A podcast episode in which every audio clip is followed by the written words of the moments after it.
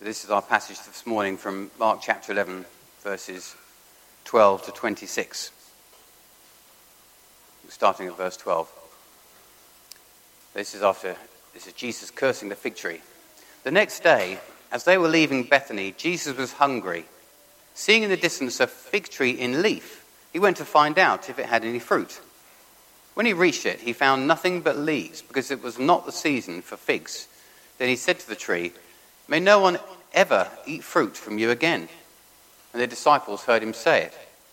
On reaching Jerusalem, Jesus entered the temple courts and began driving out those who were buying and selling there. He overturned the tables of the money changers and the benches of those selling doves, and would not allow anyone to carry merchandise through the temple courts. And as he taught them, he said, Is it not written, My house will be called a house of prayer for all nations? But you have made it a den of robbers. The chief priests and the teachers of the law heard this and began looking for a way to kill him, for they feared him, because the whole crowd was amazed at his teaching. When evening came, Jesus and his disciples went out to the city. In the morning, as they went along, they saw the fig tree withered from the roots. Peter remembered and said to Jesus, Rabbi, look, the fig tree you cursed has withered. And this is a passage that Dav's going to talk to us on today from verse 22. Have faith in God, Jesus answered. Truly I tell you, if anyone says to this mountain, Go throw yourself into the sea, and does not doubt in their heart, but believes that what they say will happen, it will be done for them. Therefore I tell you, whatever you ask for in prayer, believe that you have received it, and it will be yours. And when you stand praying, if you hold anything against anyone, forgive them, so that your Father in heaven may forgive you your sins. But if you do not forgive others their sins, your Father will not forgive your sins. And pray the Lord add his blessing to the reading of his word this morning. Amen. Amen. Thank you very much, Ian. Well, a very good morning to you all, and welcome. It's great to be together, isn't it? To receive God's word together. So we're in Mark chapter 11, verses 22 to 25, or verses 22 to 26. Jesus on the importance of faith. So let's begin by reading Mark chapter 11, verses 22 to 26.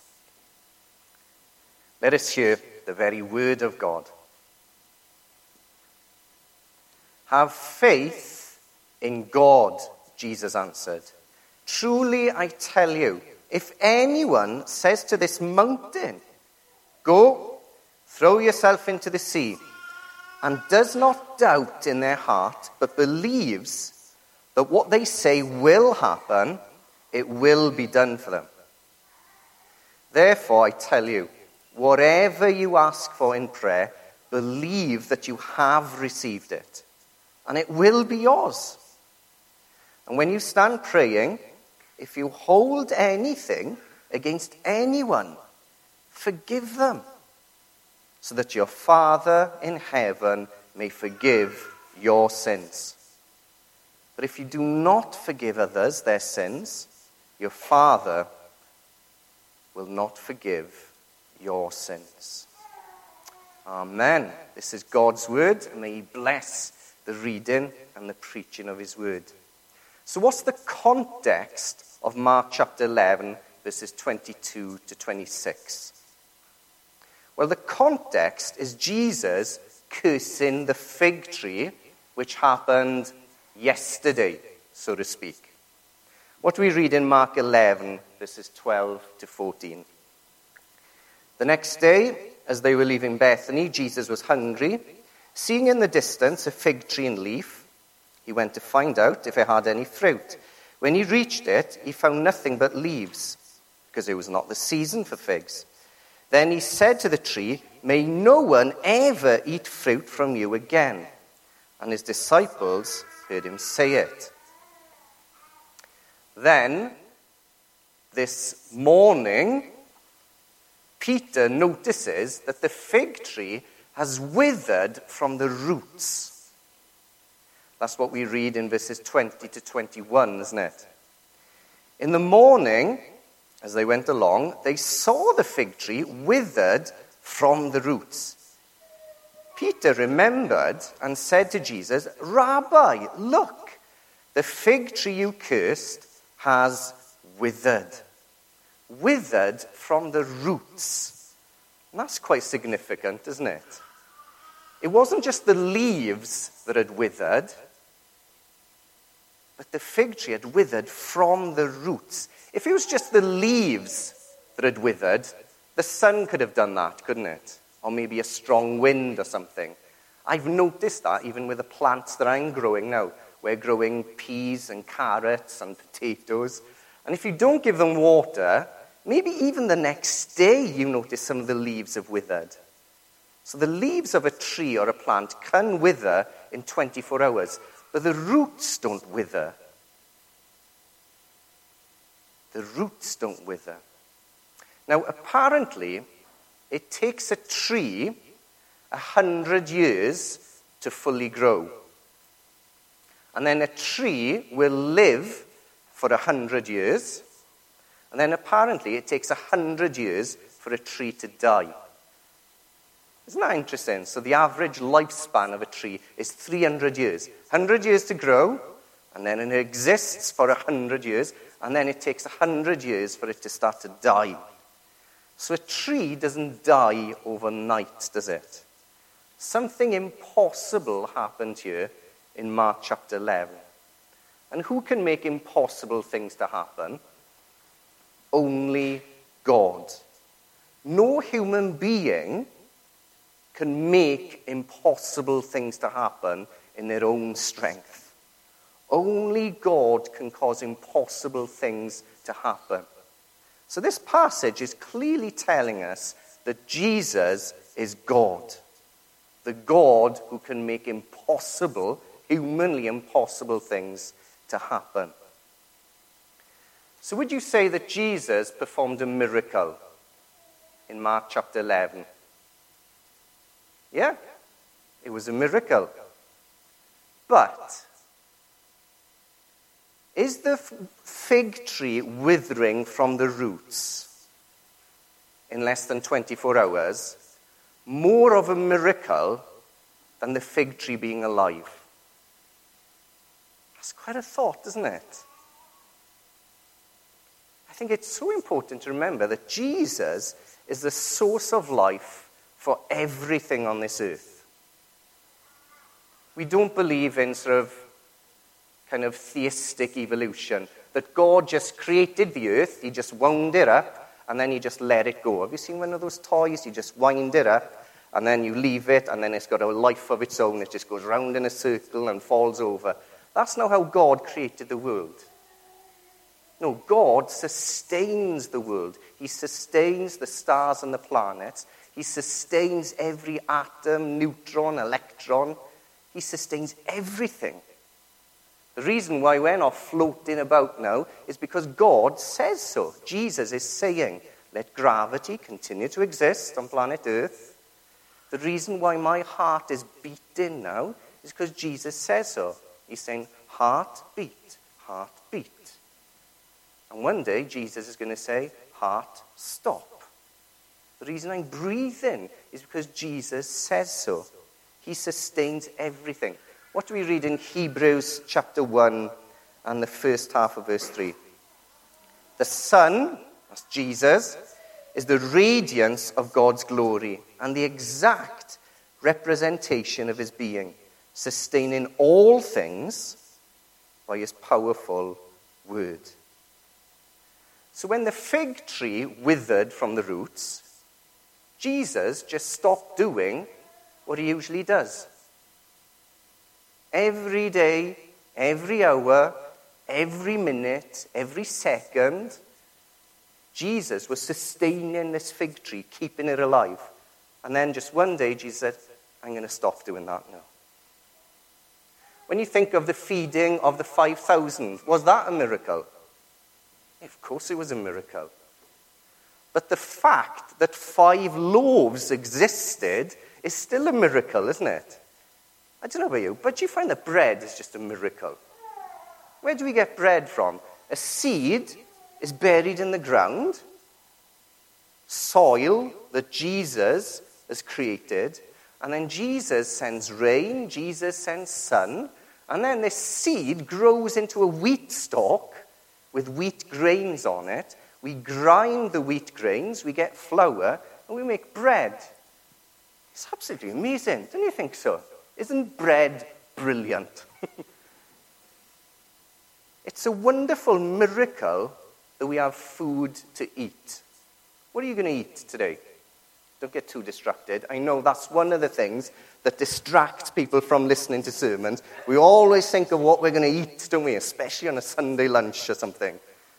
If you're going to get potatoes, peas, and carrots for lunch, where did that come from? It came from a tiny seed. Isn't that amazing? Our potatoes came from a seed. Our carrots came from a tiny seed. Our peas came from a tiny seed that was buried in the ground. Jesus sent rain. Jesus sent the sun. And it grew. Jesus sustained it. He created it. We should never forget that Jesus sustains everything and causes everything to grow. How much happier would we be if we always remembered that? I think sometimes we can be like animals, can't we? We see food and we just eat it, don't we? Without thinking, I'm holding a miracle in my hand here. How this got onto my plate is a wonderful miracle from Jesus, who sustains all things by his powerful word.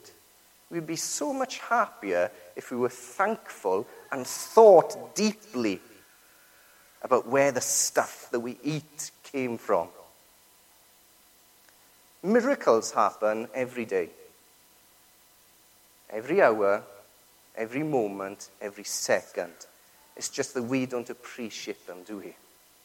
I'm ashamed to say, I don't appreciate them always. It's a miracle that I'm standing up now, isn't it? It's a miracle I can do that with my hand. The signals are being sent from my brain to my hand to do that. That I'm even speaking now. A wonderful miracle, the human body. And when you think of the process of conception to birth, wow, that's a miracle, isn't it? That a fertilized human egg, do you know what the size of a fertilized human egg is? 0.1 of a millimeter. we've got some very clever people here. Austin, how big is 0.1 of a millimeter? It's about that big. Could you, can you see that, everyone? I don't know if you've got a, a Bible or something in front of you or anything with some writing. Can you find a full stop? Go on, everyone do it. Can you find a full stop? That's small, isn't it? That's the size of a fertilized human egg. That is tiny. And that develops a spinal cord, a nervous system, heart, lungs, face, eyes, legs, a brain, all the other organs, fingers, toes, fingerprints, nails, and hair. Isn't that amazing? And then 36 years later, something like this. I came from a tiny little dot. Why? Because Jesus said so. You're a miracle. I'm a miracle. We should never miss these miracles. But there's something even more miraculous than a physical human conception and birth. What is that? What is more miraculous than a human physical birth? A spiritual birth, isn't it? What the Bible calls being born again, or having a new birth, or being born of God. That's the greatest miracle of all. Because we're spiritually dead naturally. We're dead in our sins. It's impossible for us to give ourselves a new birth. In the same way, a baby didn't decide when it wanted to exist. I didn't say, I, I fancy coming into existence on the 2nd of October 1982. Yeah, that looks like a good date. That's when I'll start existing. No, didn't have a say in it.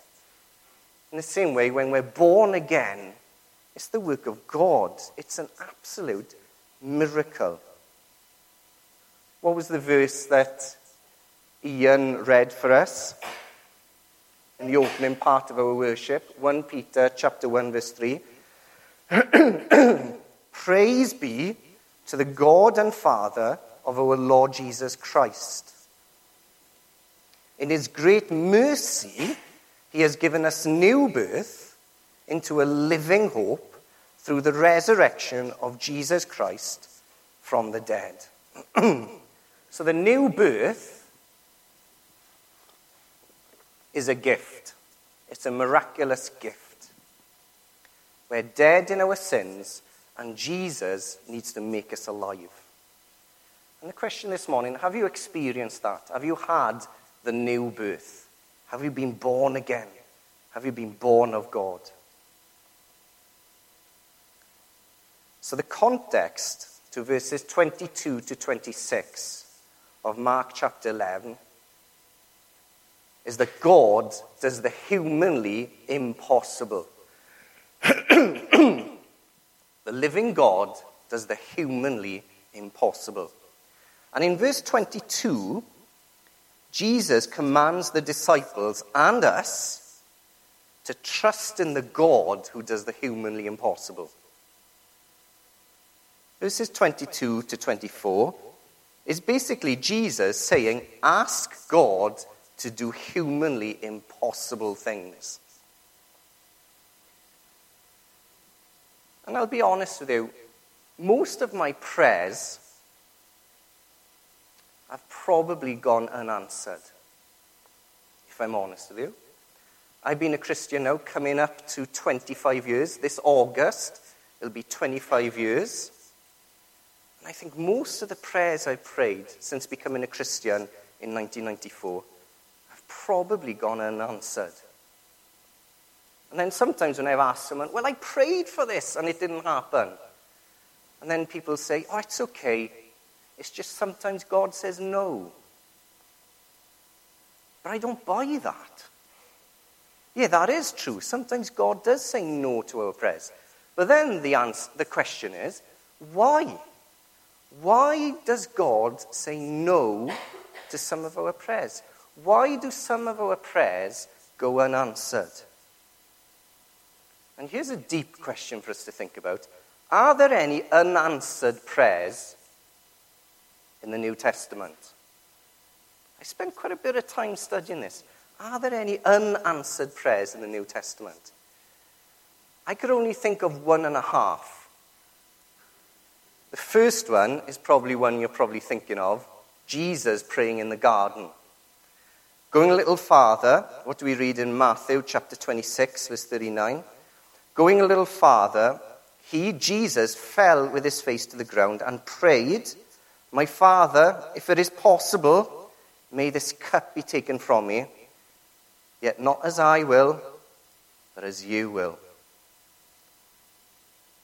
But really, that isn't an unanswered prayer, isn't it? Because Jesus is so humble. Is, no, actually, let your will be done. He's not actually demanding something or claiming something in prayer, is he? He's saying, if possible, let your will be done. And I think the only other example I could find was 2 Corinthians chapter 12, verses 7 to 9. The Apostle Paul praying for the thorn in the flesh to be removed. What do we read there? 2 Corinthians 12, the second part of verse 7 through to verse 9.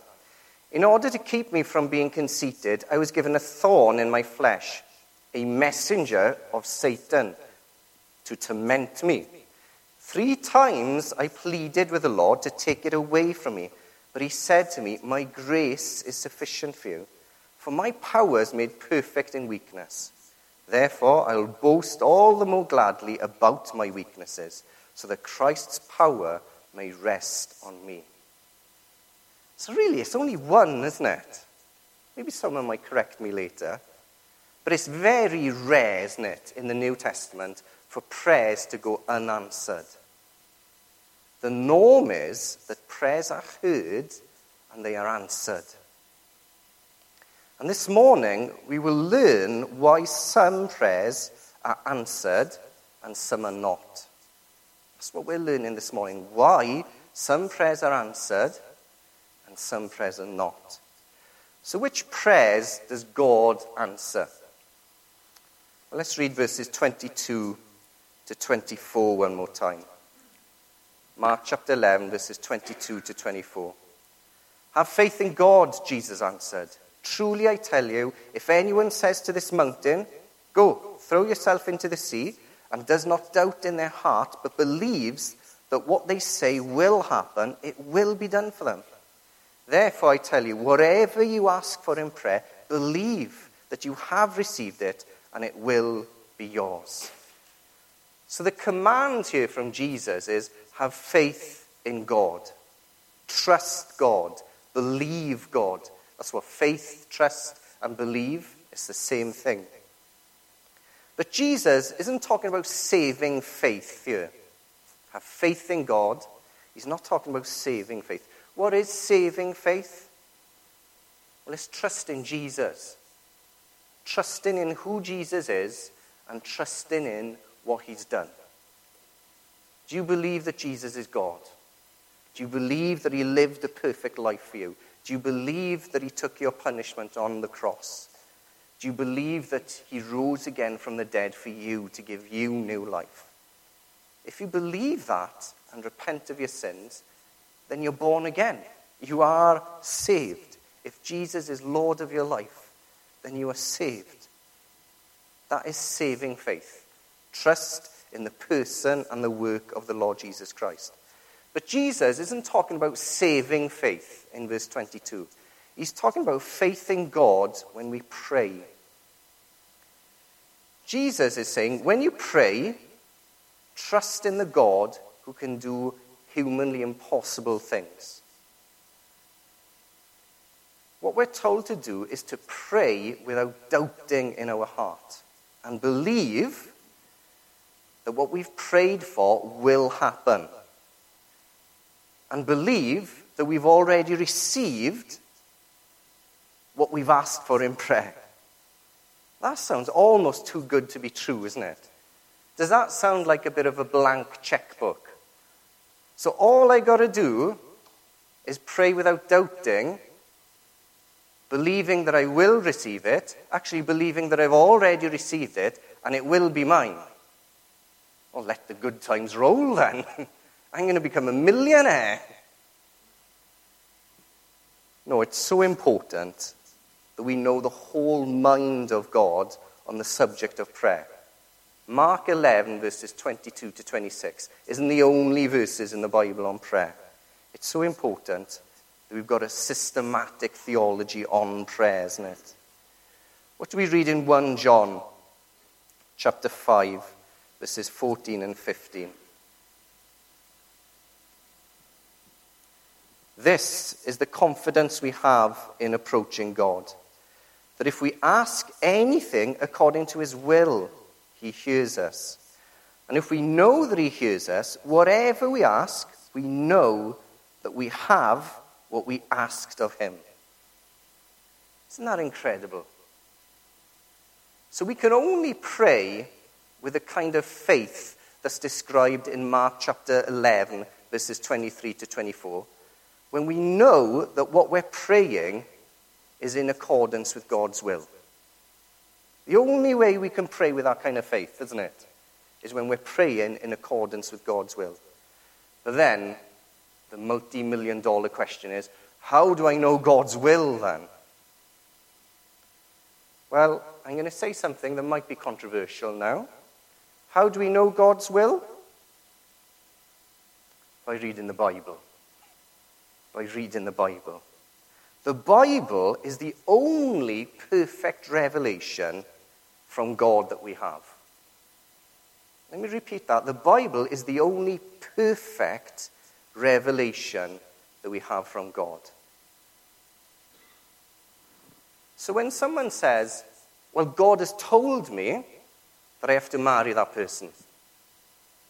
Usually, my next response is, Well, what does the other person think? well, God hasn't told me. so, whenever someone says, God has told me that that's the person I have to marry, or maybe when someone says, Well, God has told me that this is the job for me, I am going to get that job, or God has told me that I have to live in this certain place. I'm like, have you got a chapter and verse in the Bible for that? You can't know 100% that God has told you that you're supposed to marry that person, or you're meant to do that job, or you're meant to live in that place. What you should really say is, I think God is telling me that I should marry this person. I think God is leading me to work in this place or to live in that place. We can never know 100% because the Bible is the only perfect revelation that we have from God. Like, I didn't know for certain that it was God's will for me to marry Hannah. I wanted to marry her. I felt at peace about spending the rest of my life with her. The only way I could find out was by asking her, and if she said yes, well, it's obviously God's will then, isn't it? It's just a bit of common sense, isn't it? And I'll let you into a secret. I didn't know 100% if God wanted me and my family to come to Binfield. I wanted to come to Binfield. I felt at peace about coming to Binfield. The only way I knew if God was calling me to Binfield, if his church called me, isn't it? If the body of Christ said yes.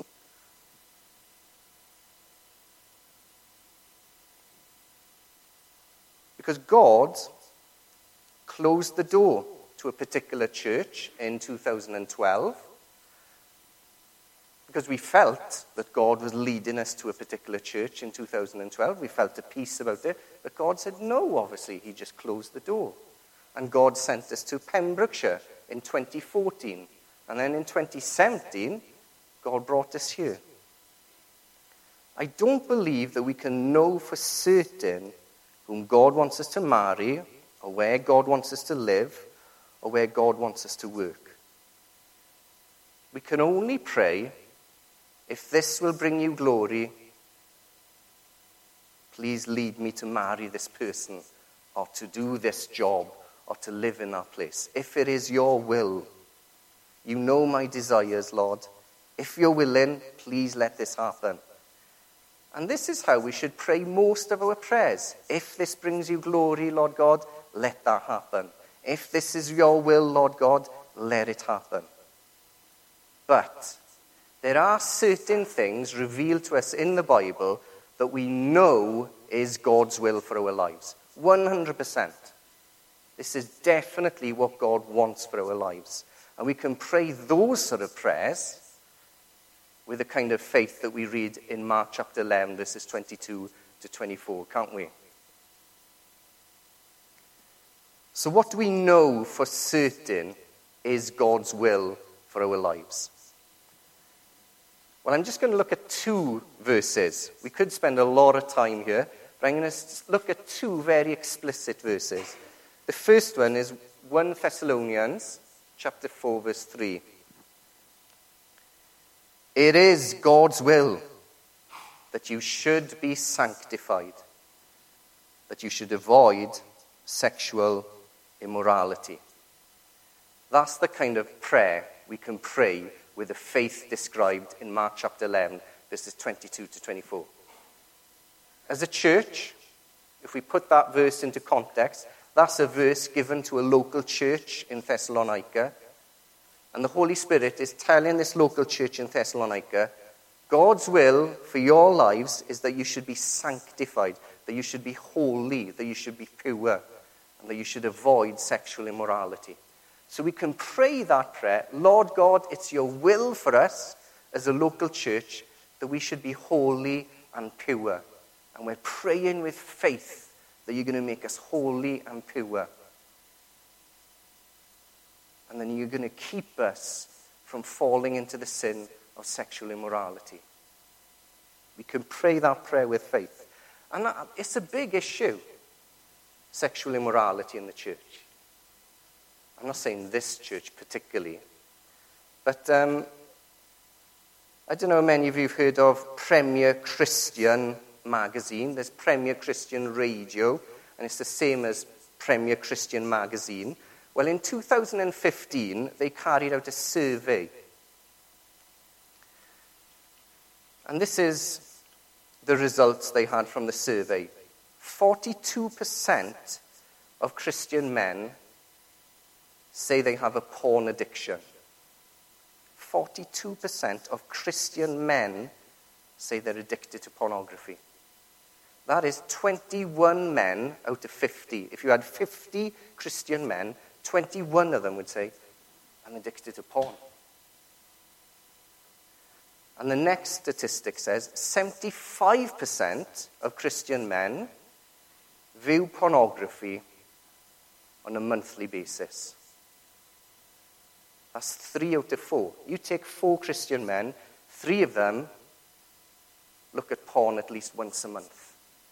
It's a massive problem in the church. I know these are just statistics and they're not perfect, but they give you some sort of picture. It, it might be even worse, doesn't it? It might be even worse.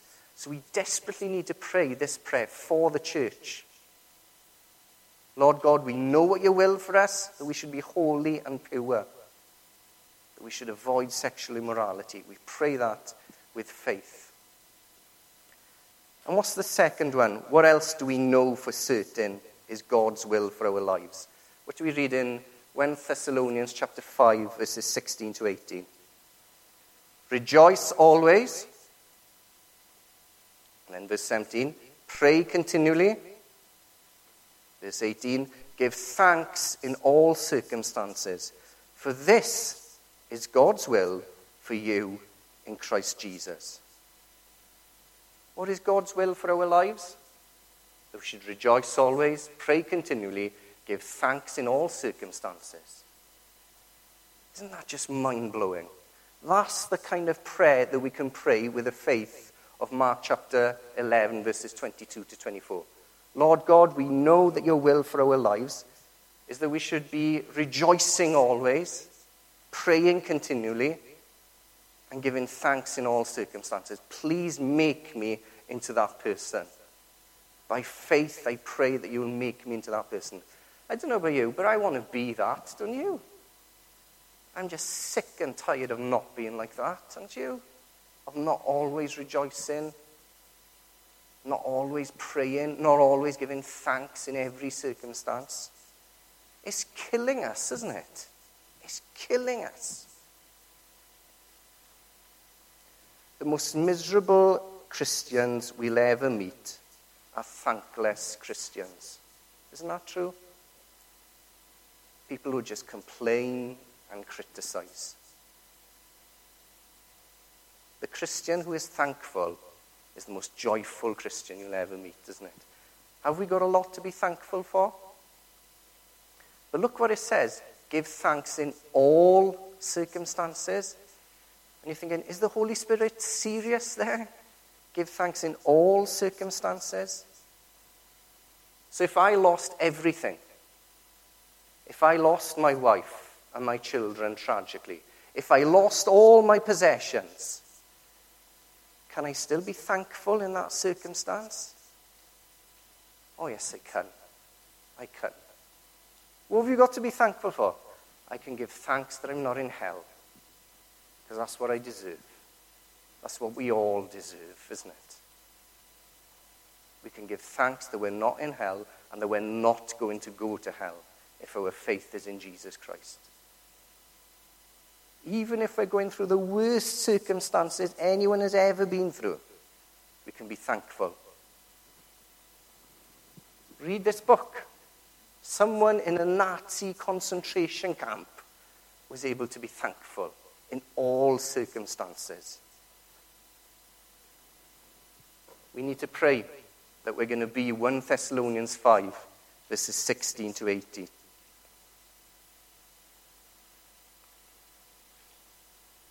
So, what are the prayers that God answers? the prayers that God answers are the prayers that are prayed in accordance with His will and prayed with faith. So, what are the prayers that God doesn't answer? Well, the prayers that God doesn't answer, the prayers that God doesn't hear, are the prayers that aren't prayed in accordance with His will and prayers that aren't prayed with faith. But also, we see another example of the prayer that God doesn't hear and the prayer that God doesn't answer. What do we read in verses 25 to 26 of Mark chapter 11? And when you stand praying, if you hold anything against anyone, forgive them, so that your Father in heaven may forgive you your sins. But if you do not forgive others their sins, your Father will not forgive your sins. So even if I'm praying prayers that are in, in accordance with God's will, even if I'm praying prayers that I believe is full of faith and not doubting, but I'm holding something against someone, my prayers are going no higher than the ceiling. God will not hear my prayers, and He certainly will not answer my prayers if I'm refusing to forgive someone, if I'm holding anything against someone. Or I might be thinking, but God, I'm praying according to your will. I'm praying without doubting and full of faith. Not, not interested. You've got to sort out your heart first. You're holding a grudge against someone. You're refusing to forgive someone. Your prayer is not coming anywhere near heaven. That filth isn't coming into heaven. You've got to clean yourself up there. You've got to ask Jesus to make you clean. Holding something against someone and refusing to forgive is a serious sin, isn't it? Refusing to forgive someone, holding something against someone, is a serious sin. What do we read in Psalm 66, verse 18? If I had cherished sin in my heart, the Lord would not have listened. So, what does verses 25 and 26 actually mean? What do we read there? Forgive them so that your Father in heaven may forgive your sins. But if you do not forgive others their sins, your Father will not forgive your sins. Are those verses saying that we earn forgiveness by forgiving other people first? So if I want my sins forgiven, I got to forgive someone first. I got to forgive everyone that I'm refusing to forgive or anyone that I'm holding anything against. So do we earn forgiveness by forgiving other people? No. We can't earn forgiveness. We're forgiven by faith alone, aren't we? We're forgiven by faith alone in Christ alone. Forgiving others may be part of our repentance. So we're to put our faith in Jesus and we're to repent. And part of our repentance may involve forgiving other people, someone we're holding a grudge against, someone we're refusing to forgive. But also, as we forgive others, that is evidence that we really are forgiven ourselves. If someone claims to be forgiven, if someone says, I've had my sins forgiven by God, but they refuse to forgive another human being who offends them, then they're a fake Christian. You can't be Christian, can you? If you refuse to forgive someone, if you hold something against someone else. It's just impossible, isn't it? How can you ask God for mercy in prayer when you won't show mercy to someone else?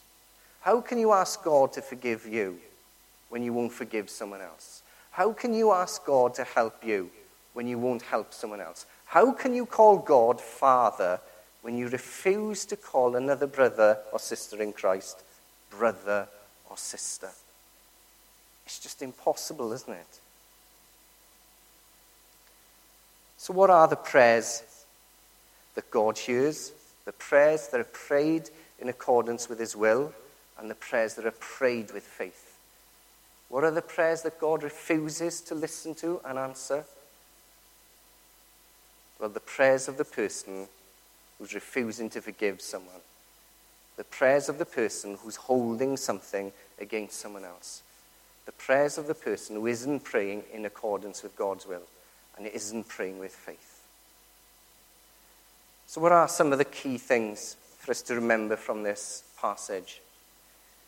Jesus commands us to trust in the God who can do humanly impossible things. The God who can do the humanly impossible. And secondly, God answers our prayers when they're in accordance with His will and are prayed with faith. And thirdly, it is God's will that we should be sanctified, that we should be holy and pure. Fourthly, it is God's will that we rejoice always, pray continually, give thanks in all circumstances. And lastly, God doesn't share our prayers if we're holding something against someone.